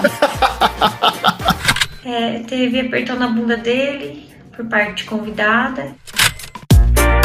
Indignada com o pedido da noiva Mostrou os peitos. para que Mostrou os parasse peitos. de deixar o seu marido em paz, mostrou os peitos, tentou agarrar a noiva e depois Meu Deus, ainda gente. agrediu o policial que tentou acalmar a mulher. Nossa, essa daí tava Exagerou, possuída mesmo. Zoou a festa. É, nível Romina. E falando em zoar, Ah. na Áustria, um padre perguntou para uma austríaca se ela aceitava o noivo como legítimo esposo. Ela disse não. Ai, não pode. E aí, o padre utilizou da sua regra, fechou o livrinho, pegou as coisas dele e foi para casa. É, foi embora. É isso aí. E ah, o casamento só pôde acontecer 10 semanas depois, porque segundo a lei local, É isso aí. quando alguém falar não no momento do casamento, não é não. Você tem que parar o casamento na hora. Mas peraí, mas por que, que ela falou não? Ela, ela queria casar com o cara e falou. Porque ela queria fazer um- o... Fazer uma piadinha. Ah, uma piadota. Nossa, que ideia. São duas regras, na verdade. É essa regra do não e tem uma outra regra que é a do alguém ter alguma coisa contra esse casamento. Isso é verdade mesmo? Alguém pode falar assim. É, a partir do momento. Depende, obviamente, depende do lugar que você tá, né? E da regra. Ah, Mas, por exemplo, se você estiver dentro de uma igreja católica, apostólica romana, eles não perguntam mais, na verdade. não pergunta que é pra não dar problema, né? É, mas se alguém falar que eu tenho alguma coisa contra, também, fecha o livrinho, tchau. Isso é uma coisa muito doida, né? Porque um, um terceiro. Teve um casamento aqui nos Estados Unidos outro dia, inclusive, que alguém fez isso, foi fazer um, um dos padrinhos do, do noivo lá, foi fazer uma piadota. Hum. Falou, eu tenho. E aí cancelou. E aí cancelaram o casamento. Nossa, esse cara. A noiva ficou possuída de ódio. Esse cara. Puta, esse cara na festa de Natal. Nossa, situação chatíssima. Mas é que quem deixa fazer essa pergunta? Tá errado isso, gente. Então, essa eu também acho que tá errado, né? Porque assim, o que, que um terceiro tem a ver com a sua Então. vida, né?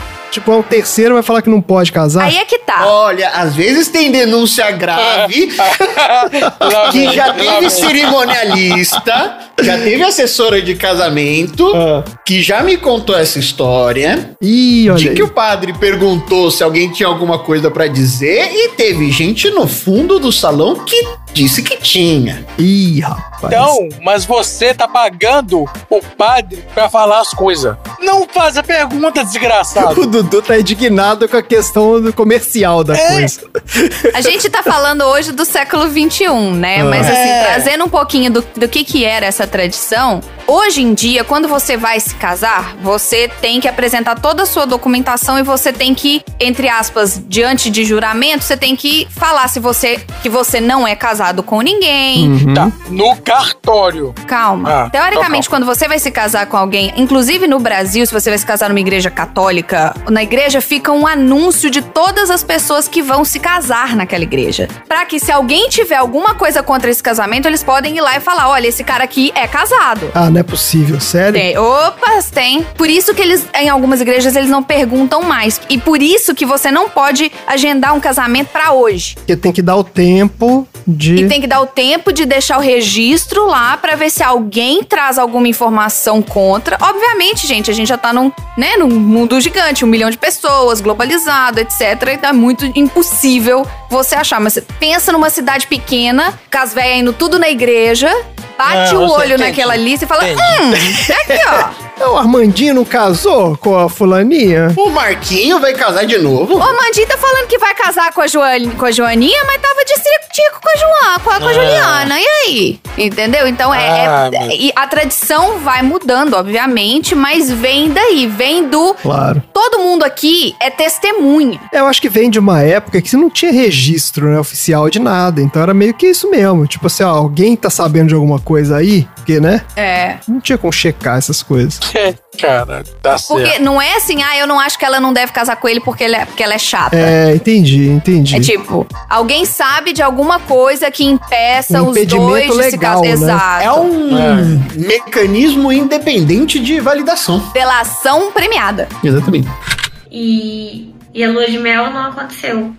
Tem mais uma aí, Tom? Dá pra ir mais assim? uma aqui. Falando em delação premiada e governo e presidente até as tampas de denúncia, um casal de capitães do exército dos Estados Unidos tinha um casamento todo marcado, tudo bonitinho, buffet todo arrumado, tudo certinho pra rolar o melhor dia da vida deles. Até que de última hora eles foram obrigados a mudar o local do casamento porque o Barack Obama. Que? O quê?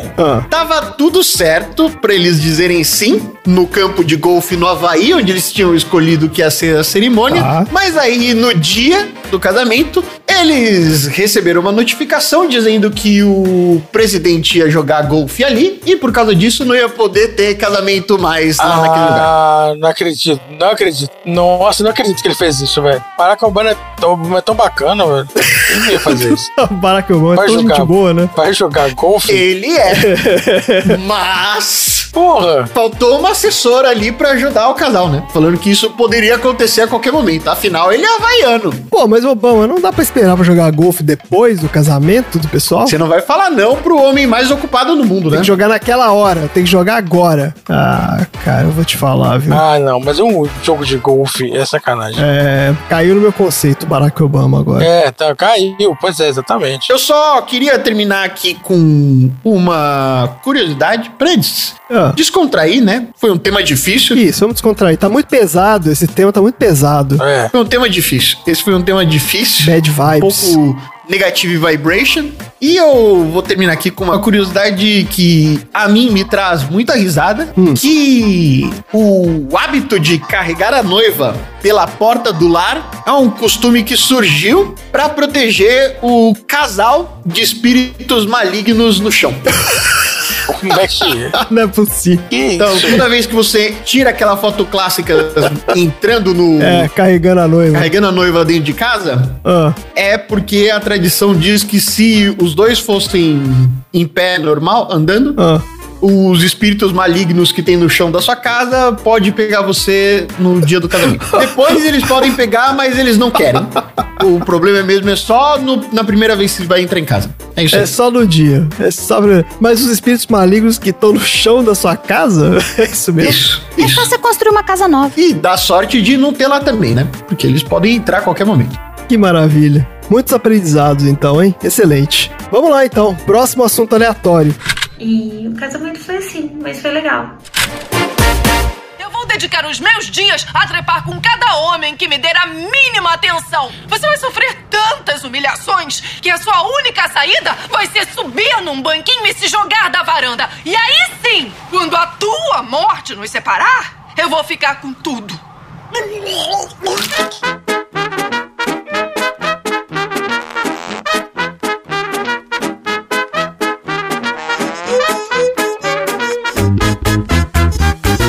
Marina, qual é o assunto aleatório da semana? Assim como nós aplaudimos o Bombita, porque, né, foi o, é- o que ele fez com o Detran é o que vários de É o nós que muita gostaríamos de gente- fazer, entendeu? Exato. Foi um ato de civilidade.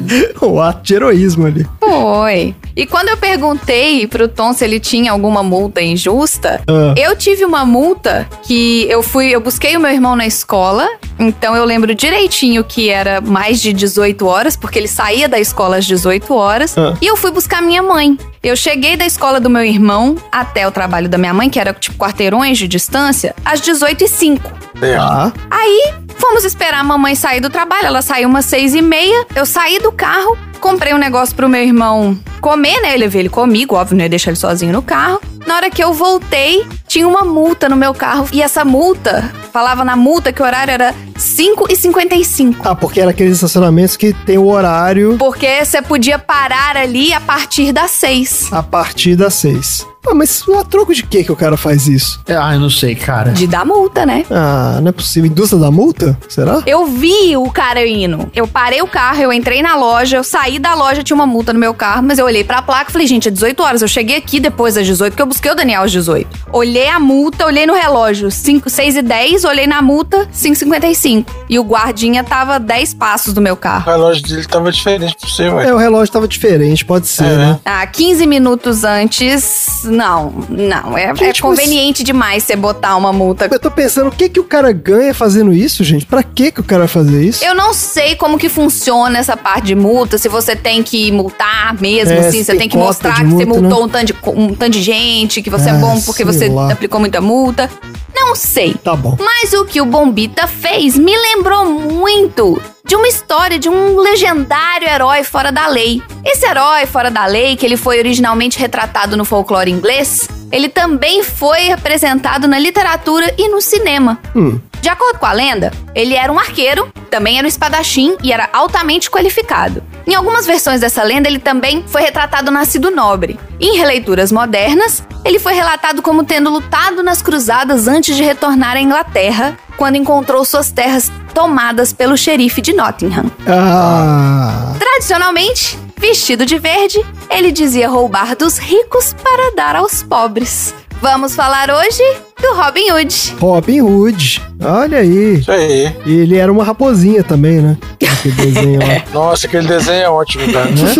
Clássico. Raposinha. Clássico desenho. É. Muito bom. Há muitos anos, o rei Ricardo da Inglaterra partiu para uma grande cruzada e o príncipe João, seu irmão ganancioso, usurpou o trono. Robin Hood era a única esperança do povo. Roubava dos ricos para dar aos pobres. Já houve uma série de lendas e histórias sobre Robin Hood, todas diferentes. Bem, nós do Reino Animal temos a nossa versão. E foi o que aconteceu de fato na floresta de Sherwood.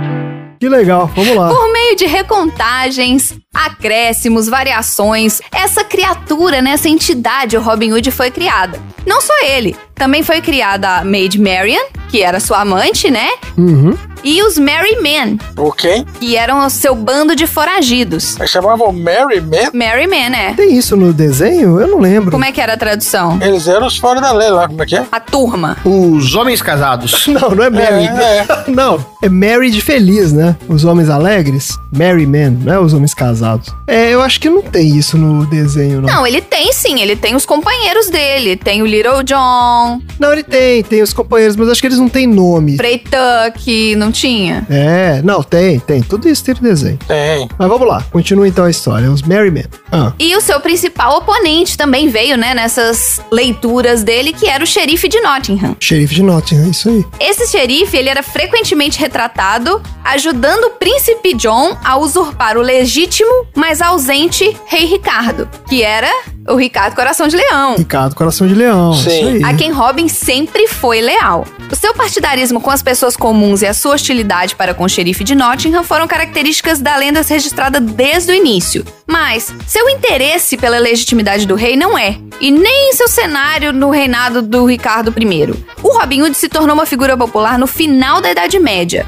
E as primeiras baladas conhecidas com ele, as baladas que eu digo os contos, né, os versos que eram tratados da história dele, são do final do século XV. A gente sabe, ou pelo menos a gente pensa que a gente sabe bastante sobre o Robin Hood. Hum. Mas os fatos concretos são bem escassos, assim, não tem muita informação. Então eu quero discutir com vocês hoje um artigo do falecido historiador David Baldwin Hum. e ele destruiu alguns dos mitos mais populares em torno do Robin Hood. Pô, destruiu o Robin Hood? Que sacanagem. Não, ele não destruiu o Robin Hood. É, pô, que pena. É Esse pessoal da família Baldwin é tudo A família Baldwin. Ele foi destrinchando. Ah, tá. Ele foi. Entendi. É aquela história de. Mythbusters. O primeiro mito que ele jogou por terra era de que o Robin Hood foi uma pessoa real. Ah, é? Pô, então já começou esculachando o negócio, então não teve Robin Hood. O Robin Hood é um herói arquetípico inventado, cuja carreira engloba muitas das frustrações e ambições populares da sua época. O Robin, também tratado como Robert, e o Hood, também tratado como Rod ou Hugh, era um apelido dado a criminosos mesquinhos pelo menos desde meados do século XIII. Hum. Pode não ser coincidência de que Robin soe como roubo, inclusive. Haviam homens como Robin Hood, no entanto Hum. como de fugitivos que des- desrespeitavam as duras leis florestais, que eram leis impopulares, que mantinham vastas áreas de paisagem semi-selvagem, onde o rei e a corte podiam fazer o que quisessem, caçar, entre outras coisas. É, pra caçar, né? Exatamente. Isso. E esses fugitivos, eles eram amplamente admirados pelos oprimidos. Mas esses indivíduos, cujas ações inspiraram as lendas de Robin Hood, não eram chamados Robin Hood desde o nascimento. Não existiu a persona Robin Hood. Hum. Entendi. Não existiu uma pessoa, mas existia meio que um perfil aí. Isso. Vários caras que era esse fora da lei que ficava aí nessas florestas e a galera chamava de Robin Hood. É isso. Pois é. O segundo mito era de que o Robin viveu durante o reinado do Ricardo Coração de Leão. Ué, Disney, pelo amor de Deus, gente. O que a Disney falou tá errado. O que sobrou? É, então, né? Disney, né? Pois é. A Disney também falou que se você vê uma mulher desmaiada, você pode beijar ela, né? Então, assim, não, não leva muito em consideração o que a Disney fala, não, né, gente? A Disney falou mesmo. É. Robin Hood, ele é frequentemente retratado como inimigo do ambicioso príncipe João. Vamos tentar lembrar aqui. O príncipe João é o leão, certo? No desenho. É. é aquele leãozinho magrelo. Esta coroa me dá uma sensação de poder! Poder! Perdoe-me o riso vulgar. hum, poder. Hum. É o leão que fica chupando o dedo. Chupando o dedo, aquele bobão. Isso. E o Isso. xerife de Nottingham é quem? Eu não tô lembrando É dele. um lobo, um lobo gordão. Um lo- Ah, o lobo gordão. Tô vendo aqui. Isso, que fica coletando os impostos lá. Aqui estou eu e vou entrando. Saudações amistosas do seu querido cobrador de impostos. Ora, tenha paciência comigo, xerife. Com esta minha perna quebrada, o senhor entende? Eu estou atrasado no meu trabalho. Eu sei, Otto, mas você está atrasado nos seus impostos também. Que é o cara que coleta os impostos. Tá Com soldado, certo. isso. Isso. E o rei fica dentro da gaiolinha dele lá de carruagenzinha de rei. Pois é. Tá bom. Os escritores Tudor do século XVI foram os que primeiro reuniram esses três personagens num mesmo contexto. O Ricardo Coração de Leão, o Príncipe João e o Xerife de Nottingham. Esses três não, desculpa, eu- esses quatro. E o Robin. Tem o Frei Tanque? Calma que eu vou entrar na galera. Então tá, então vamos aguardar. Alguém desses caras tem que ser de verdade, não é possível. Um Robin Hood foi identificado, mas assim, não muito convincentemente, durante o reinado de Eduardo II, que foi em 1307 até 1327, bem antes. Tudo o que podemos dizer com certeza é de que Robin, o Fora da Lei, entrou na mitologia popular na época em que William Langland escreveu The Visions of the Piers Plowman, em 1377. Tá. Então, não é claro que existia nenhuma associação entre um Robin Hood e o Ricardo Coração de Leão e o Príncipe João. Tá bom. Olha. Que tristeza. O terceiro mito. É, tô ficando triste também. É, Tem nada que te Eu falei, todos os temas que eu ia trazer, o André falava que eram bad vibes. Eu- é- essa é a minha vibe hoje, gente. Não é bad vibes, não. É só. de- É, decepção. É porque você tá com o desenho no seu coração, entendeu? Exatamente. Eu gostava muito desse desenho. Cada personagem que você falar, eu vou falar o animal que representa aqui. tá bom. Vamos lá, continua aí. O Robin Hood foi um filântropo que roubou dos ricos para dar aos pobres. Pé. Errado. Não foi. Ah. Em 1521, o escritor e historiador escocês John Mayor escreveu que o Robin não permitiria mal às mulheres e nem confiscaria bens dos pobres, e os ajudaria generosamente com o que tirava dos abades. Mas nenhuma balada anterior a essa fala nada disso. Ah. Então, só, tr- só em 1521, 200 um, anos depois, que surgiu uma história de altruísmo nas histórias de Robin Hood. Até então era só um fora da lei que mora na floresta. Só isso. Ah, mas aí você tem que ver quem tá escrevendo a história, né? Isso. Eles concluíam que ele fazia bem aos pobres por não fazer mal a eles. Assim como o rei fazia. Muito ajuda que não atrapalha, né? Tá ótimo. Assim como a cloroquina, tá aí. Você não atrapalha, já tá bom, né? Já tá bom, já tá bom. Se, se esses caras do, do governo já ficassem calados, já tava tão bom, É. né? Pois é. Esse que é o problema. Ai. Ah, Um outro mito é de que o Robin casou-se com Maid Marian na igreja de St. Mary em Edwiston. Isso. Existe essa igreja de St. Mary, mas a Maid Marian é uma parte da história de Robin Hood, assim como o próprio Robin. é, exato. Se o cara não existiu, E ela é uma raposinha também. era uma raposinha também. também. Era ficar vestida em rosinha, não era? E um chapéuzinho de ponta, assim? Chapéuzinho cone? Então, tá usando o capuz aqui, mas é porque eu não parte do desenho. Curiosamente, o Robin e os bandidos das primeiras histórias não tinham esposas ou famílias. O único ligeiro interesse feminino de Robin em todas as histórias era a Virgem Maria. Ele era Virgem devoto. Maria. Ah, Sim. que susto. Achei que... O único ligeiro interesse feminino, que era a devoção à Virgem Maria. Feminino, mas não sexual, né? Os contadores de histórias podem ter considerado essa devoção inadequada nos anos após a É. Reforma Protestante e no século XVI eles colocaram a Maid Marian nessa história. Ah... Pra poder tirar essa devoção à Virgem Maria, entendeu? Tava pegando mal pra igreja. Tá pegando mal. Colocaram um personagem lá pra ele, né? Não, esse aqui é a namorada dele. Pois é. Tem nada de Virgem Maria, não. Exatamente.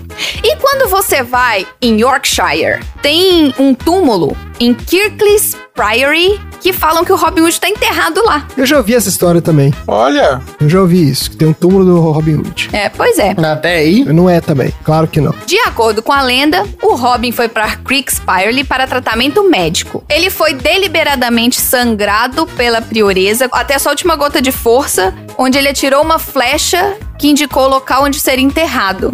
Então, quando ele estava quase morrendo, ele atirou uma flecha, essa flecha cravou no chão num lugar nessa região, e ele queria ser enterrado onde aquela flecha cravou. E enterrou um cara Mas lá. então não funcionou o tratamento. Não, né? Claramente não. Deve ter sido cloroquina.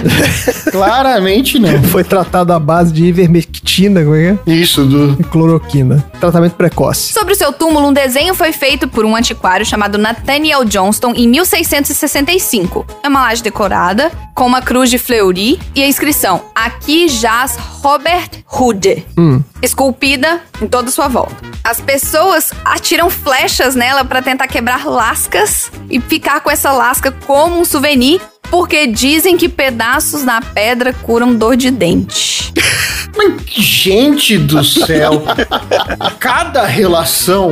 Ai, gente, eh, lenda medieval europeia. É isso. Lenda de medieval 1540, vocês querem o quê? É. Qualquer coisa. Outra lenda, vamos lá, outra Vamos lá. que foi pra baixo. Mais um. Alguns dos amigos de Robin podem ser identificados como pessoas conhecidas na história. Hum. Olha, Vamos lá. Little John, Will Scarlet e o filho de Mark de Miller urso. estão associados a Robin nas primeiras baladas. Mas outros membros de sua trupe, como o Frei Tuck, que era um texugo. Era um texugo? Texugo do mel, inclusive, Olha ele tá aí. aqui lambendo um Texugo do negócio. mel. É, um texto badger. É um texugo do mel. foram adicionados mais tarde. O Little John, como é que é o Little John em português? Little John é o pequeno, pequeno João, né? Joãozinho. É, pequeno João. É Pequeno João? Joãozinho. Pequeno João. Não, não é Joãozinho. Foi sem dúvida o mais proeminente, porque tem muitas referências a vários Little Johns, ou John Littles também. Ah, talvez seja o sobrenome dele. Isso. Ah, olha, olha aí. só.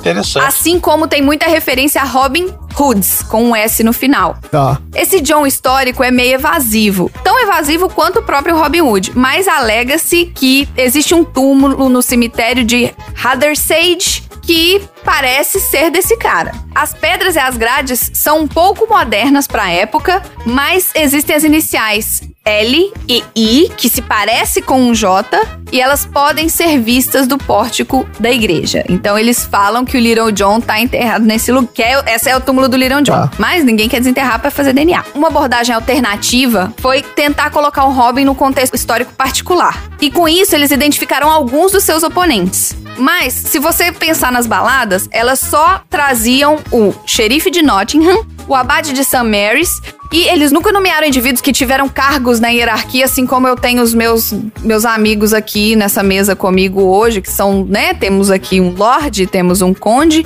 os nomes que surgiram aqui eram apenas de pessoas normais. Então é mais difícil você conseguir identificar uma pessoa que não era um nobre. Plebe. Porque eles. A plebe eh, poderia ter existido ou não poderia. Não existe registro dessas pessoas. É, Exatamente. Então a falta de informação precisa é bastante frustrante. Mas é literatura popular, não é documento para registrar fatos, né? Então, assim, a gente tem uma pequena diferença. A historicidade de Robin Hood não está comprovada e tem sido debatida há séculos. Existem inúmeras referências a essas figuras históricas com nomes semelhantes que foram propostas como possíveis evidências de sua existência, algumas de- datando até do final do século XVIII. Pelo menos oito origens plausíveis para a história foram discutidas por historiadores e folcloristas, incluindo uma sugestão de que Robin Hood era um pseudônimo usado por uma trupe de bandidos. Olha só.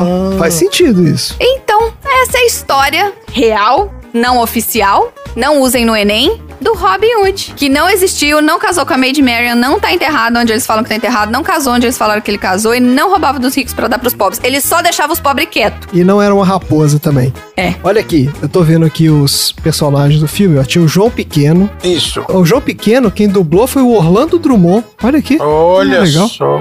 Puxa vida, vamos, João Pequeno, o que, é que estamos esperando? Um momento, Robin, calma. Aquilo lá estará recheado de soldados. Ahá, mas lembre-se: sem coragem, o homem não conquista sua amada. Ah, eu tô vendo aqui a Maid Marian, as duas pontas, na verdade, é a orelha dela, não, no pano. Isso, aqui no- em português eles chamaram ela de Lady Marion. É a orelha, é isso mesmo. Aí tem um outro personagem aqui, ó. o Galo Trovador. Esse aí apareceu na sua pesquisa aí, Marina? Tinha algum galo relacionado? Não, galo não. Não, é o que conta a história, são os que contam as Não, histórias, né? galo não, porque ninguém na minha, espe- minha história, na minha pesquisa era bicho, né? Então. Nenhum É. era o bicho, né? Então não tinha um galo. Então o Galo Trovador não, tem. O trovador é quem conta as histórias, ué. Ele é o que conta a história do Robin Hood? Não lembro. É, ué. Então as histórias que a Marina contou são vários trovadores que vão juntando aí. Ah, sim, É o contador de verdade, história. é verdade. A referência É, é, ué. essa, é isso mesmo. O contador é o bardo, é o bardo esse cara. Sai contando história. Sim, é o bardo. Eu sou um galo trovador, o menestrel, um cantor popular de antigamente. E meu trabalho é contar os fatos, em prosa ou em verso. Então, aí tem o Senhor Chio. Beijo, Xi! É, o Chio tá em todas. Tem a Lady Clara, que é uma galinha. Eu não sei qual é a função disso. É, ela é a, a, a- a ama da, da Lady Marian. Ah, tá bom. Oh, Marian, que gracinha de coelhinho. Quem é que esse jovem arqueiro faz lembrar você, Clara? Oh, mas parece incrível. Ele é a cara de Robin Hood. O senhor Chiu é o puxa-saco do príncipe John. Que é a cobra? Pô, chique, papelão, hein? É a cobra? É a cobra. É o puxa-saco do, do rei. É o conselheiro do rei. Ah, o conselheiro. É o conselheiro Ele é do bem rei. filho da puta É. também, né? Ele é puxa-saco, mas ele Também. fica sacaneando também. É assim, é uma cobra, né? Então. É uma cobra, exato. Ah, eles né? colocam. Da Não, Disney, então vai ser filho da puta. Colocam como cobra como mal. Como vos assenta bem, maravilhosamente, vos dá um ar régio, distinto, sincero, dominante, nobre, cavalheiro. Ora, ora, não exagere, Chio. Maravilha, gente. Excelente. Que ótimo episódio. Vamos lá, então. Aprendizados. Aprendi que nada do que aconteceu no Robin Hood aconteceu de verdade. É, esse foi um aprendizado triste. E o desenho da Disney é, vai ficar nos nossos corações. Vai ficar nos nossos corações. O Robin Hood só será uma raposa nos Isso. nossos corações. Exatamente. Eu aprendi que se for pra você falar que você tem alguma coisa contra esse casamento, tenha alguma coisa contra esse casamento. é verdade. É, nossa senhora, isso é Vai perigoso, hein? fazer piadinha nessa hora, né, gente? Não vai dar falso testemunho aí, que você vai estragar o casamento. né? É, não, não é hora de brincar, bem. Não é mesmo. E aí, Tom? Não seja tão idiota. o aprendizado é esse? Não É. seja idiota? É, é um bom, é um bom aprendizado. É bom lembrar, né? É bom dar aquela. Se várias pessoas fizessem isso, a nossa vida com certeza ia ser pelo menos um pouco mais fácil, né? É. É como diria Forrest Gump: o idiota é quem faz idiotice. tá ótimo. Então é isso. Chega por hoje. Fala tchau, gente. Tchau.